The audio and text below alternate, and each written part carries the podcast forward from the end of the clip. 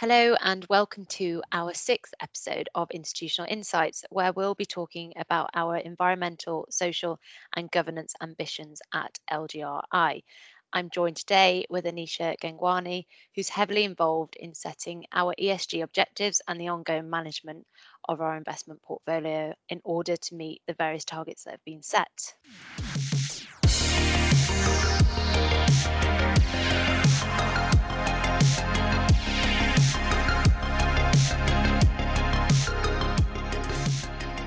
Hi, Anisha. Thanks for joining us today. Can you start by giving us a, a bit more detail about your role at L&G? Hey, Paige. Great to be here. So I'm head of investment business development in legal and general retirement. As a team, we wear a few different hats. I'm responsible for developing various of our strategic projects around investing in new assets and geographies appropriate for backing our annuity pension liabilities. I also work closely with our colleagues in America to develop investment strategy for the US PRT business. An increasing part of my team and my role is now to integrate ESG best practices into LGRI's portfolio and then focus the new assets, new strategies efforts, which are well integrated with our ESG principles. Great. So we hear ESG quite a lot, and it's in the news uh, more and more, especially with the focus that the government have around ESG and, and tackling climate change for those listening who might not fully understand what ESG means, could you just explain that in a bit more details and what the different factors are? Yeah, so you're definitely right that ESG is a term or it's an abbreviation that's come into common discussions and it's definitely everywhere in the in the newspapers and uh, definitely in the financial markets and amongst investors for sure. So what it basically stands for is environment, environmental, social and governance also known as sustainable investing. The E in ESG is probably the most talked about area that we get focused on, especially since the Paris Agreement and it's definitely gained in prominence over the pandemic in the last couple of years. The issues around climate change, carbon emissions, how companies across the world and then the world as a whole get to net zero by 2050 are all within the E of the ESG factor. But other topics that fall under this would be things about water scarcity and usage, air and water pollution, biodiversity, energy efficiency, to, to, to name just a few. The S of ESG, so the social side of things, are basically concerned with, and I'm talking from investment perspective, around how a company might operate within the wider society. This would have relationships to communities. We would be thinking about how the company treats their employees, what the human rights and labour standards are, how the gender and diversity issues are focused within a company. G stands for governance, so that's all about setting the right standards for running a, a given company and we'd, we'd be thinking here about whether the boards in a company are sufficiently independent. Do they have the right practices in terms of ethics and anti-bribery and corruption practices? Are there right whistleblowing practices in place? So all to do with basically running a company well and ethically. So, quite a, a variety of, of different areas which ESG encompasses. Now, it's very much moved front and centre as part of investment discussions. Can you explain the shift in focus which we've seen in particular over the last few years?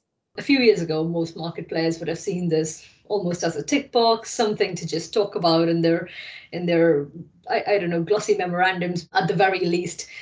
I, I think ESG factors are now f- coming first and foremost from the perspective of integrating the traditional way of looking at financial statements. Previously, these factors may have been not thought about or thought about almost as a as a secondary tail risk idea. But what we have seen, and I'm sure our listeners and, and you can think of a number of large companies who, for example, have faced financial losses or come into the media in light of their reputational risks because of, say, environmental hazards and risks, large oil spills, big corruption scandals. And all of these are definitely ESG risks, which can have very, very massive financial impacts on a debt or an equity or any other kind of investment from a project. And I suppose a very recent example that we can mention is the Deliveroo IPO. And the media attention that it got given the concerns around its proposed shareholder structure and its treatment of workers? So, uh, like ESG is important to an investor just because it makes good investment sense from financial perspective. That's the that's the very minimal. And conversely, I think the other side of it is is enhancing returns. So now now we have a few funds in the market who've had long records of sustainable investing. We're talking about ESG integrated investing, and quite a few studies which have compared historical returns of these funds versus traditional funds would show that in the long run, for buy and hold investors, they have definitely stood the test of time and outperformed from return and risk perspective when it comes to, say, other funds which which may not have any specific integration of ESG factors. So that, that's the bare minimum. Of course, when we oh, go a step ahead and we talk about we want to decarbonize, we want to invest in all clean energy assets and, and all those other good things, they come under almost an umbrella of going beyond the integration side to to an impact investor role, taking that active ownership, where we where we align our vision, our priorities, the way we, we the way we see the world heading, and translate that into our into our investment decision making.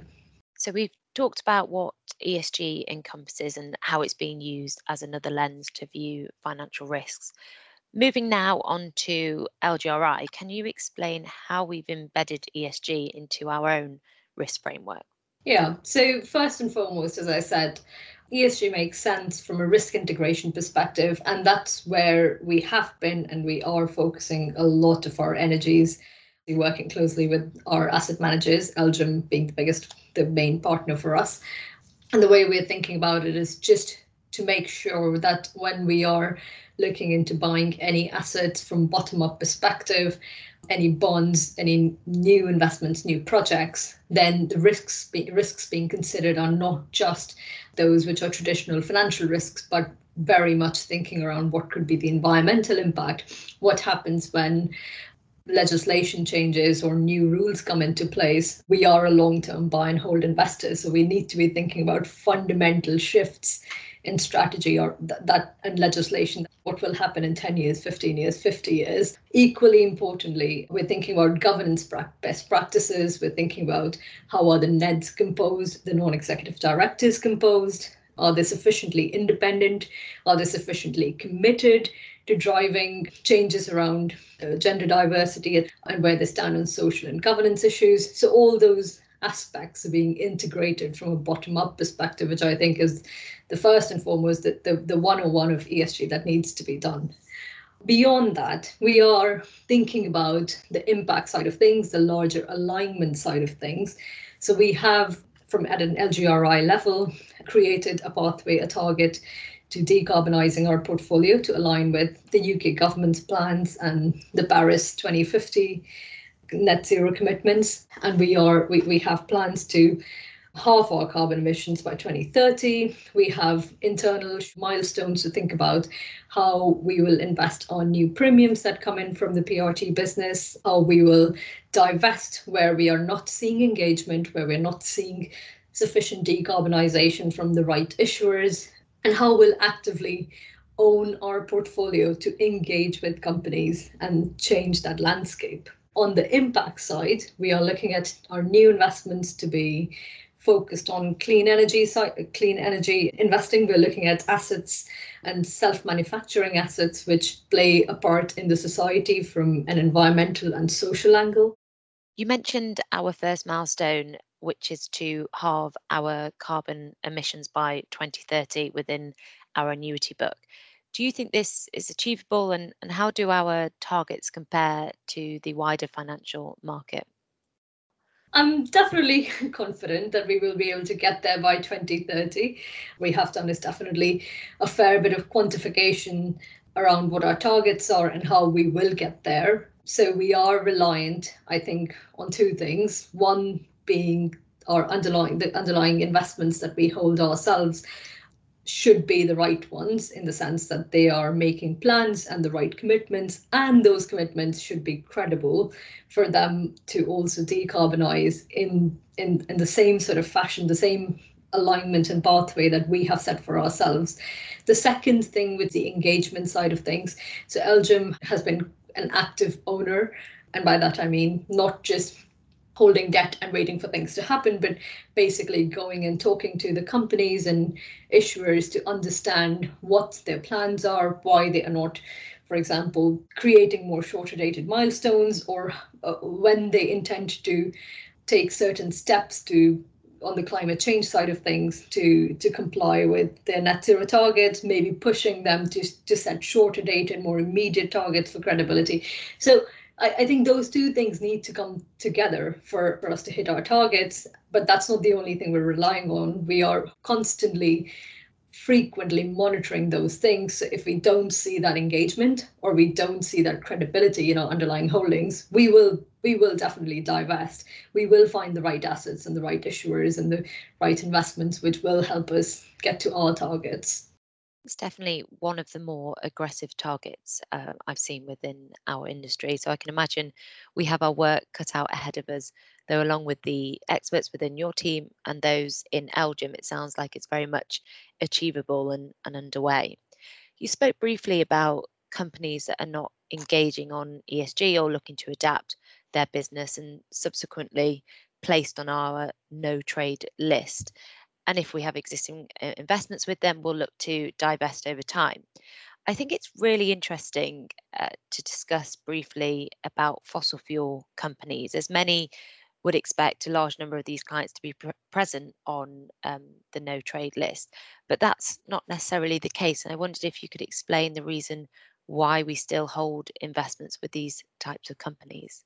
Yeah, I think fossil fuels is, is quite interesting. It does definitely get lots of opinions flowing or in, in the investor community on whether they're good or bad. I think we need to be able to differentiate which assets will eventually transition to be net zero aligned and those that will not.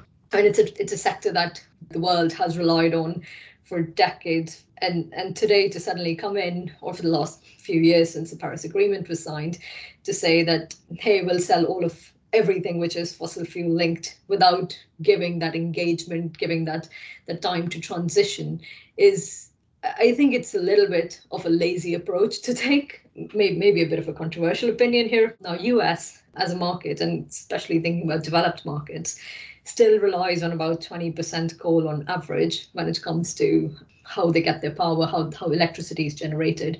But across the industry, when you add up and you see how most companies are projecting and changing, they do expect that coal would be much less than maybe only just a couple of percentage across the economy in about 10 years' time. What we need to do then is to really go into the depth of those issuers every single investment that we make to understand what are they doing over the next three years, five years, 10 years, are they saying they will decarbonize but still putting money into new coal plants? So those are the kind of questions that we need to be asking and to understand whether whether we should be divesting from those assets today or we can hold on to them, help them with their transition plans as responsible investors because it is equally important that as suppliers of long-term capital, we are able to aid that transition and not just silently divest, make it some other investor's problem or make it that issuer's problem, despite them having the right intention, the right alignment with our interests. Is there any in particular companies that you can name in within this industry that are working uh, on their transition roadmap as such into renewable energies? So in terms of names, there there are a few different names that LGIM for us for LGRI are definitely engaging with. Again, uh, thinking about going back to the US utilities examples I was talking about.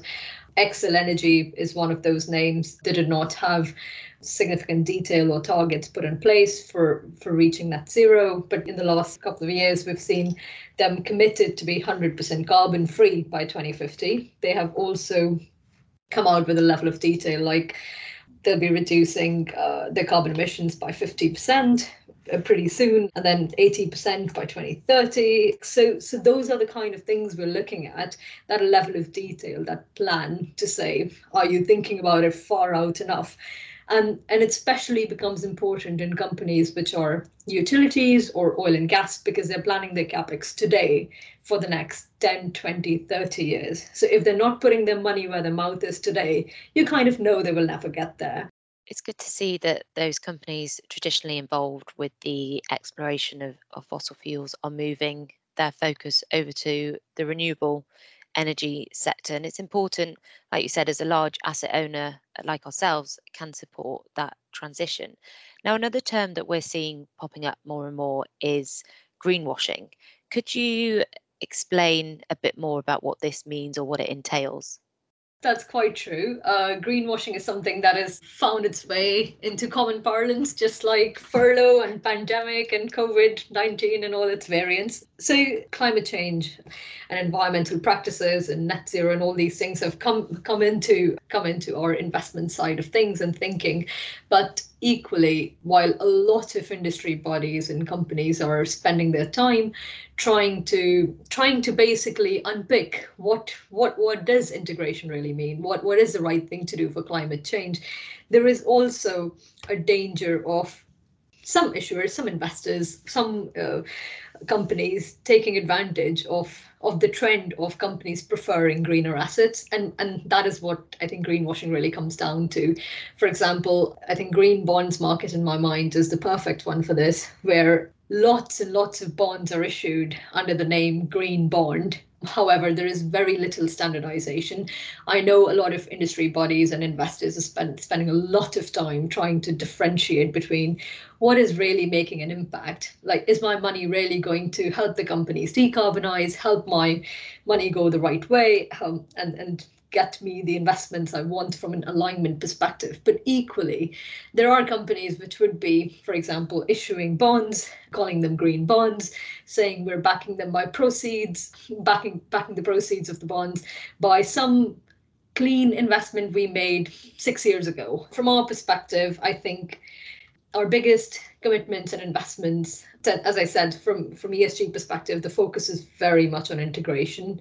We we have not tried to specifically carve out a green bond type of sleeve into our investments.